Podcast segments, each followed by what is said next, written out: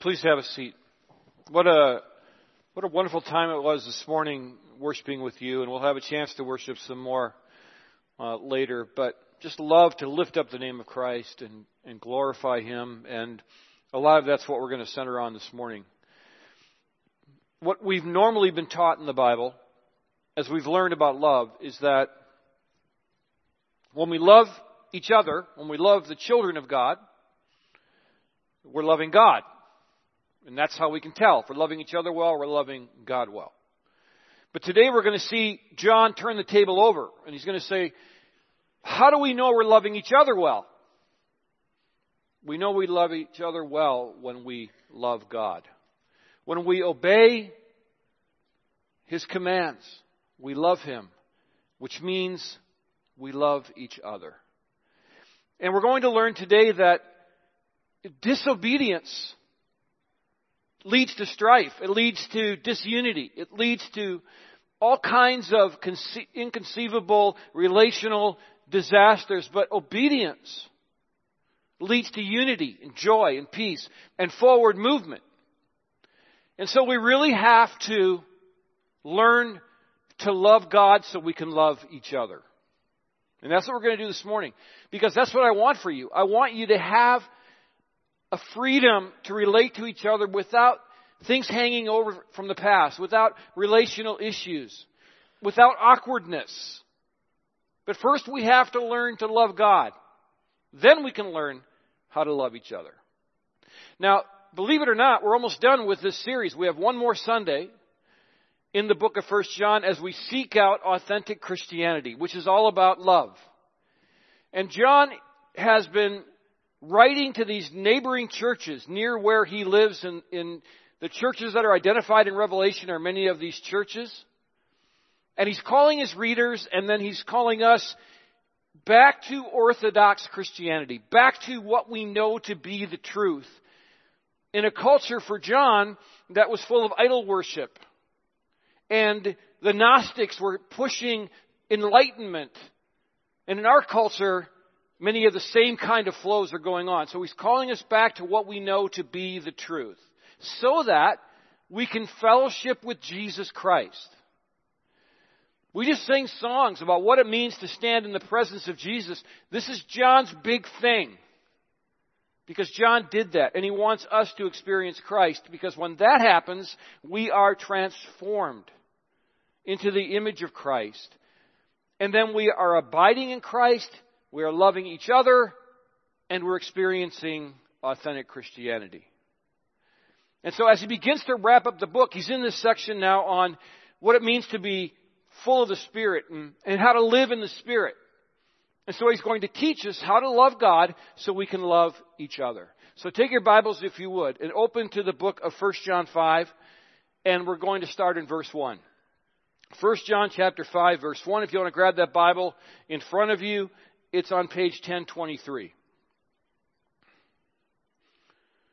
Right near the back of your Bible, the book of 1 John.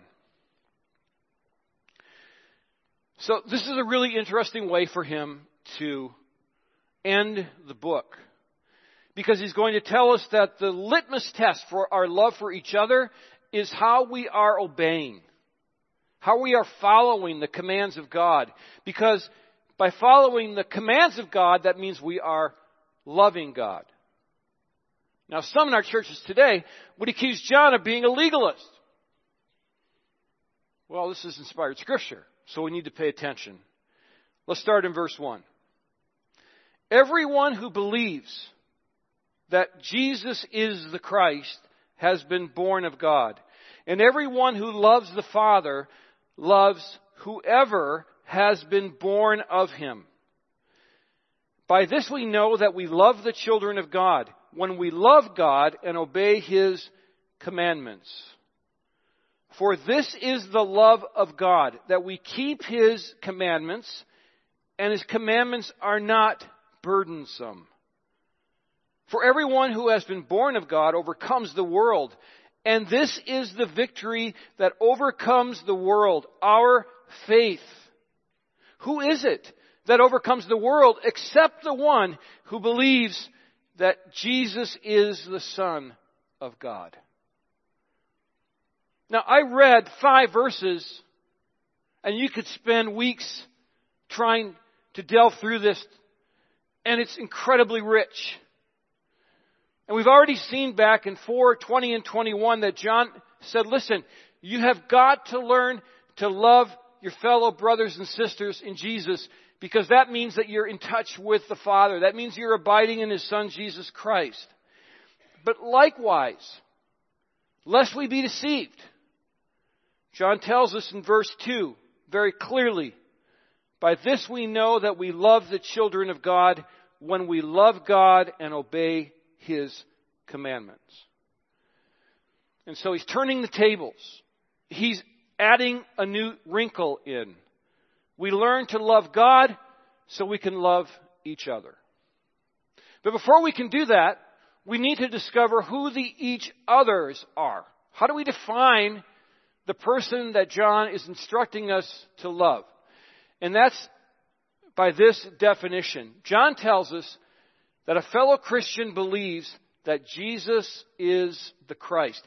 And so we define a believer as this. We are to love our fellow brothers and sisters. The key for John is that we acknowledge that Jesus is who he says he is. And we see this outlined very clearly in verse 1. Everyone who believes that Jesus is the Christ has been born of God. And everyone who loves the Father loves whoever has been born of him. This is really, really important that we understand who the people are that are born of God. Because in our culture, and I think this was happening in first century Ephesus as well, we have widened the net to the point where we can barely distinguish who the fundamental Bible preaching churches are. Who, what, what is a Christian? Who are the legalists? Who are the liberals? John makes it really easy.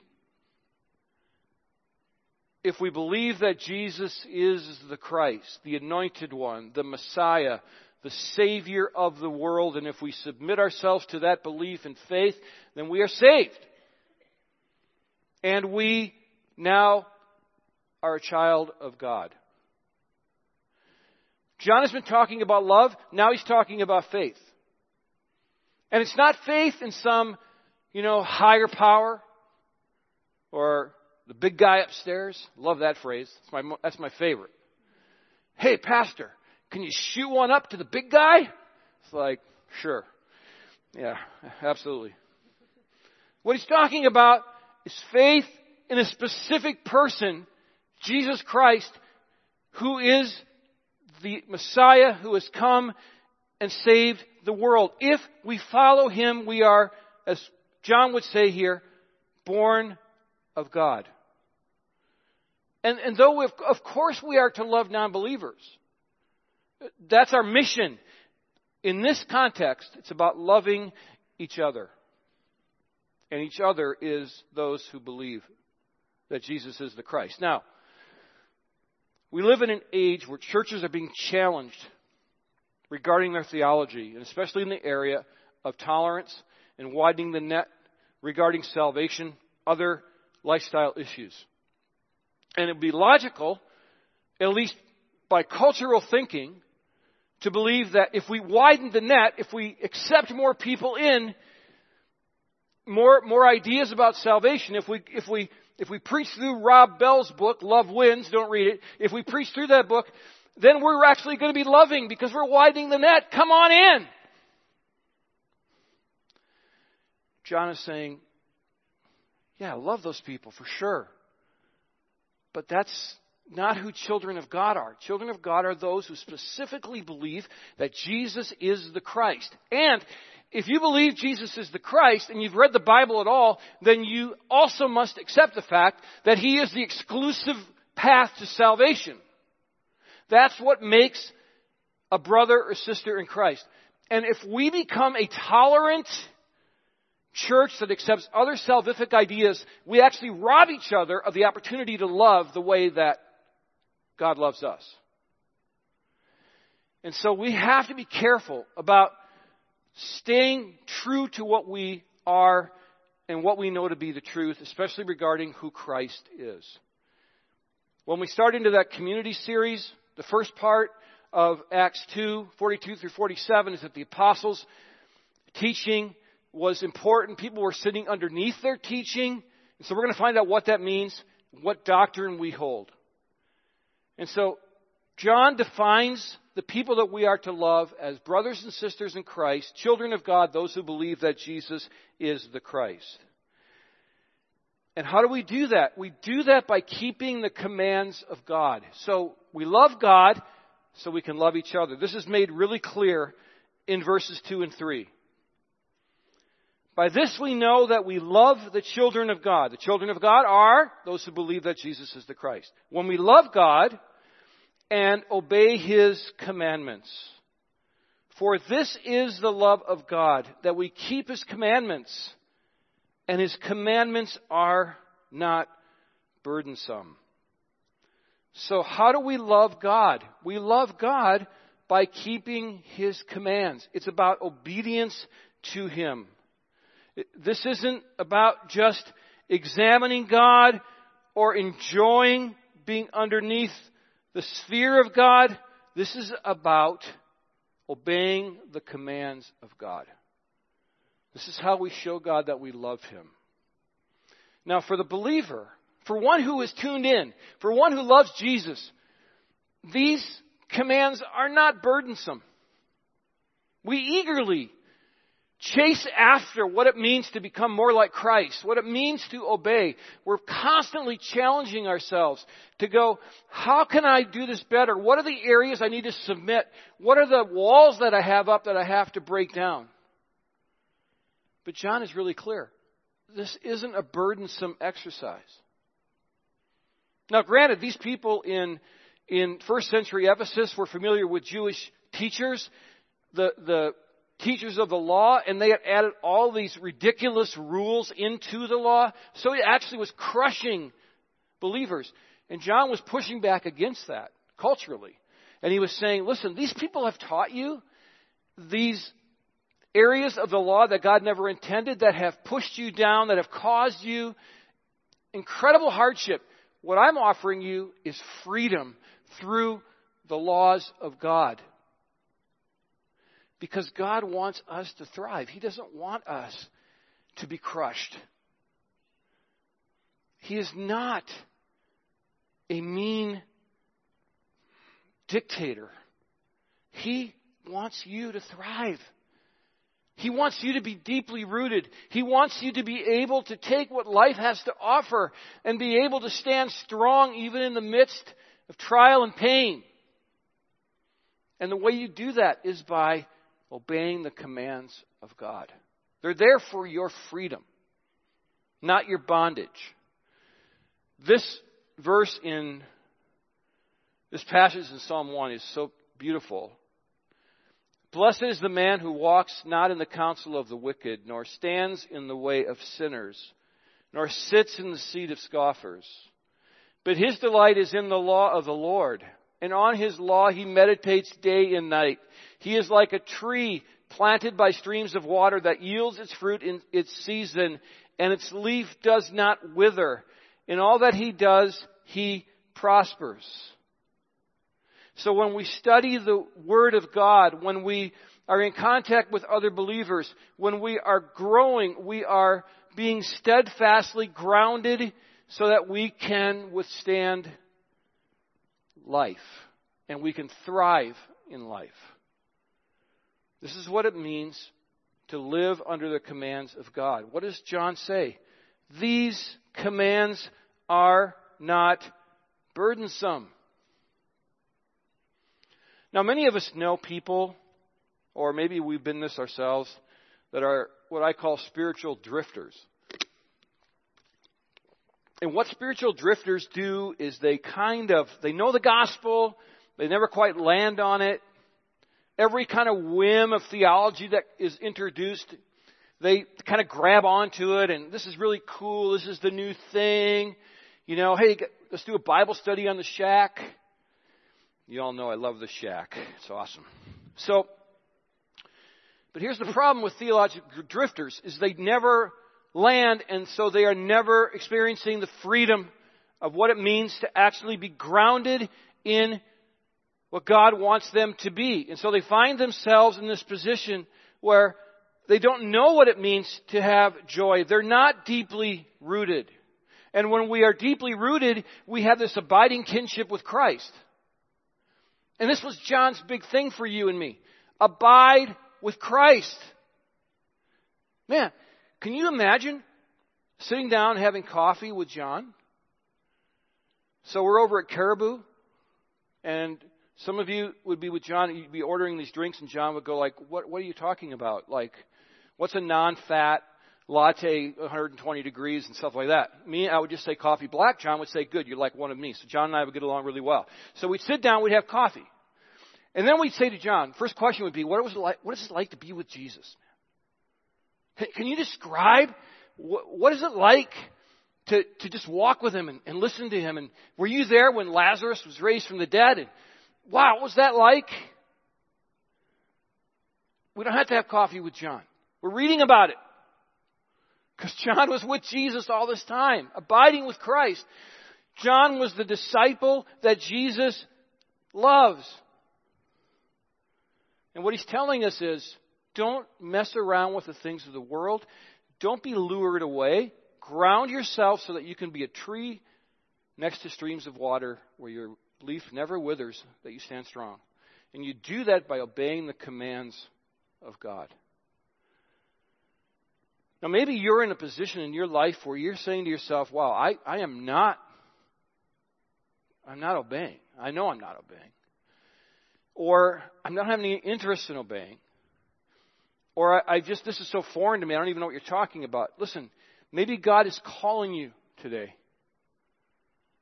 Maybe He's calling you to say to yourself, I need to get right with God.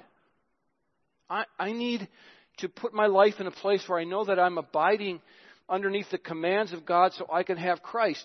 Because the bottom line is the gospel clearly teaches us that it is only through a relationship with Christ that we can be saved. It is only through a relationship with Christ that we can have eternal life. There is a massive sin problem that you and I are coping with. That's what makes church so messy. That's what makes life so messy. That, that's what makes relationships so crazy is the sin problem. The only way to get on top of the sin problem is to give yourself to Christ. Have you done that? That's what John is calling us to do. Obey the commands of God. We need to learn to love God so we can love each other. These are people, you and I, that love Jesus, so we have to love each other. The way we do that is by following God's commands. John's language here is really specific. It is not burdensome, it is beautiful. Now let's put this in a Ridgewood perspective really quickly. Because we're we're trying to go on mission. Neil was talking about doing community groups and finding ways to reach our community and so forth. If we are obeying the commands of God, then we can love each other well. And if we love each other well, then we will be able to move out together and reach our culture for Christ. But if we forget about what it means to love God, obey God, and by the way, the, the commandment that John's likely thinking about is pretty convicting. Likely in his mind, he's thinking about the command to love your neighbor as yourself. Because he heard Jesus say that. He would tell you that at coffee. And obviously, if you're following the command, then you're loving each other well. But if we're not doing that, then we can't go out and do anything as a church because we'll be constantly dealing with strife and disunity and we won't be able to come together on a plan and it just won't, it won't work. And so, if we can learn to obey this command and love each other well, then we can show love to others. We can reach moms at MOPS that don't know Christ. We can go and we can learn to love our community. We can invest in our community and we can show them the love of Christ. We can show compassion through ministries like Reach and Restore. We can go out and we can see God work right in our midst as we did on the ninth. All those people got baptized in the lake and people were watching, that's not going to happen unless we learn to love God so we can love each other. But if we can do that, then amazing things are going to happen. Sparks are going to fly because God's going to use us to bring people from darkness into light. And we all want that, right? That was encouraging. Thank you for. Yeah, okay, it's okay. It's like, it's okay. Second service, somebody will say amen. They can articulate it by 1030. I was kidding. I love you. I'm kidding. Now you're saying, Pastor doesn't even follow this. All right. So, there's another amazing thing that happens when we learn to love God, and that is we abide with Christ. And John will tell us in verses 4 and 5 that the one who is born of God, the one who believes that Jesus is the Christ, is the one that overcomes the world. So not only do we not only do we fall into this beautiful relationship with God, love each other, but we become overcomers as well. So look at 4 and 5, and we see the power of faith in Christ. For everyone who has been born of God, so remember, he's defined that now. The people who are in the family of God are born of God. For everyone who has been born of God overcomes the world. And this is the victory that has overcome the world, our faith. Who is it that overcomes the world? Except the one who believes that Jesus is the Son of God.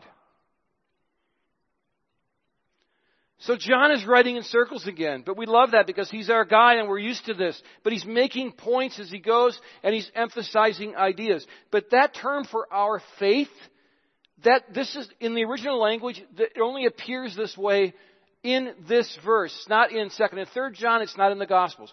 Because he's making a point. Faith enables all of this to happen. has overcome points to victory. And more than that, it points to victory in the past. We have to understand something, and this is going to be a theological nuance that's important. When Jesus gave himself on the cross, and when he said, It is finished, he overcame the world. He didn't have to go into hell and fight a war to defeat Satan. The cross is where it all happened. Sure, the Bible paints a picture in Revelation of Jesus riding in on this white horse, prepared for battle. But you understand that he has, past tense, overcome the world.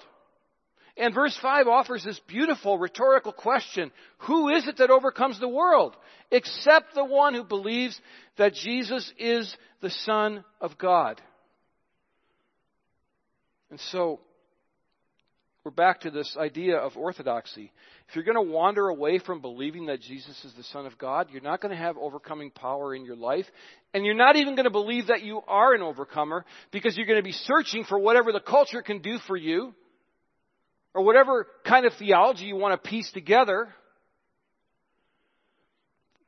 And maybe you doubt. Maybe you think, I don't, man, I don't know. Like, I'm not sure. Then memorize this verse right here. John 16:33. I have said these things to you that in me you may have peace. In the world you will have tribulation, but take heart. I have overcome the world. Take heart. This is for us. Take heart. I have overcome the world. You will have tribulation. There's a million trials represented here.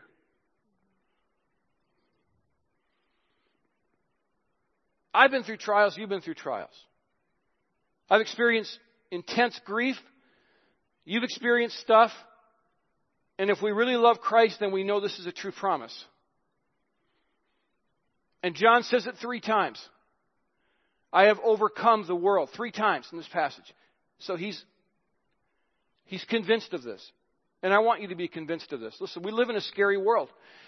And so when things happen, we can believe what Jesus says, I have overcome the world. When terror is happening, or we're afraid to get on a plane, we're afraid to go to a foreign country because of terrorism, remember what Jesus said, I have overcome the world. When somebody in our lives that's special to us that dies and we're left empty and hurting and mourning and everyone else is gone on their way and we're left alone, remember, I have overcome the world. When we're rejected, when we're betrayed, when we're abandoned, I have overcome the world. When friends flee from us because we stand for something that's different than the world's standards, I have overcome the world. When aging is knocking at our door and death all of a sudden is in sight, I have overcome the world. When we think that evil is winning the day and we look around and we say to ourselves, how, how is this ever going to work out? I have overcome the world. And in the context of what we're talking about today, when relationships seem irreconcilable, I have overcome the world. And what makes it happen? Our faith. The victory is our faith in Jesus, who is the Christ. You talk about a rich five verses? It's amazing. Someday you can have coffee with John in heaven and you can you can say, Pastor asked me to, to ask you these questions, and you can take out the list. Here's the thing.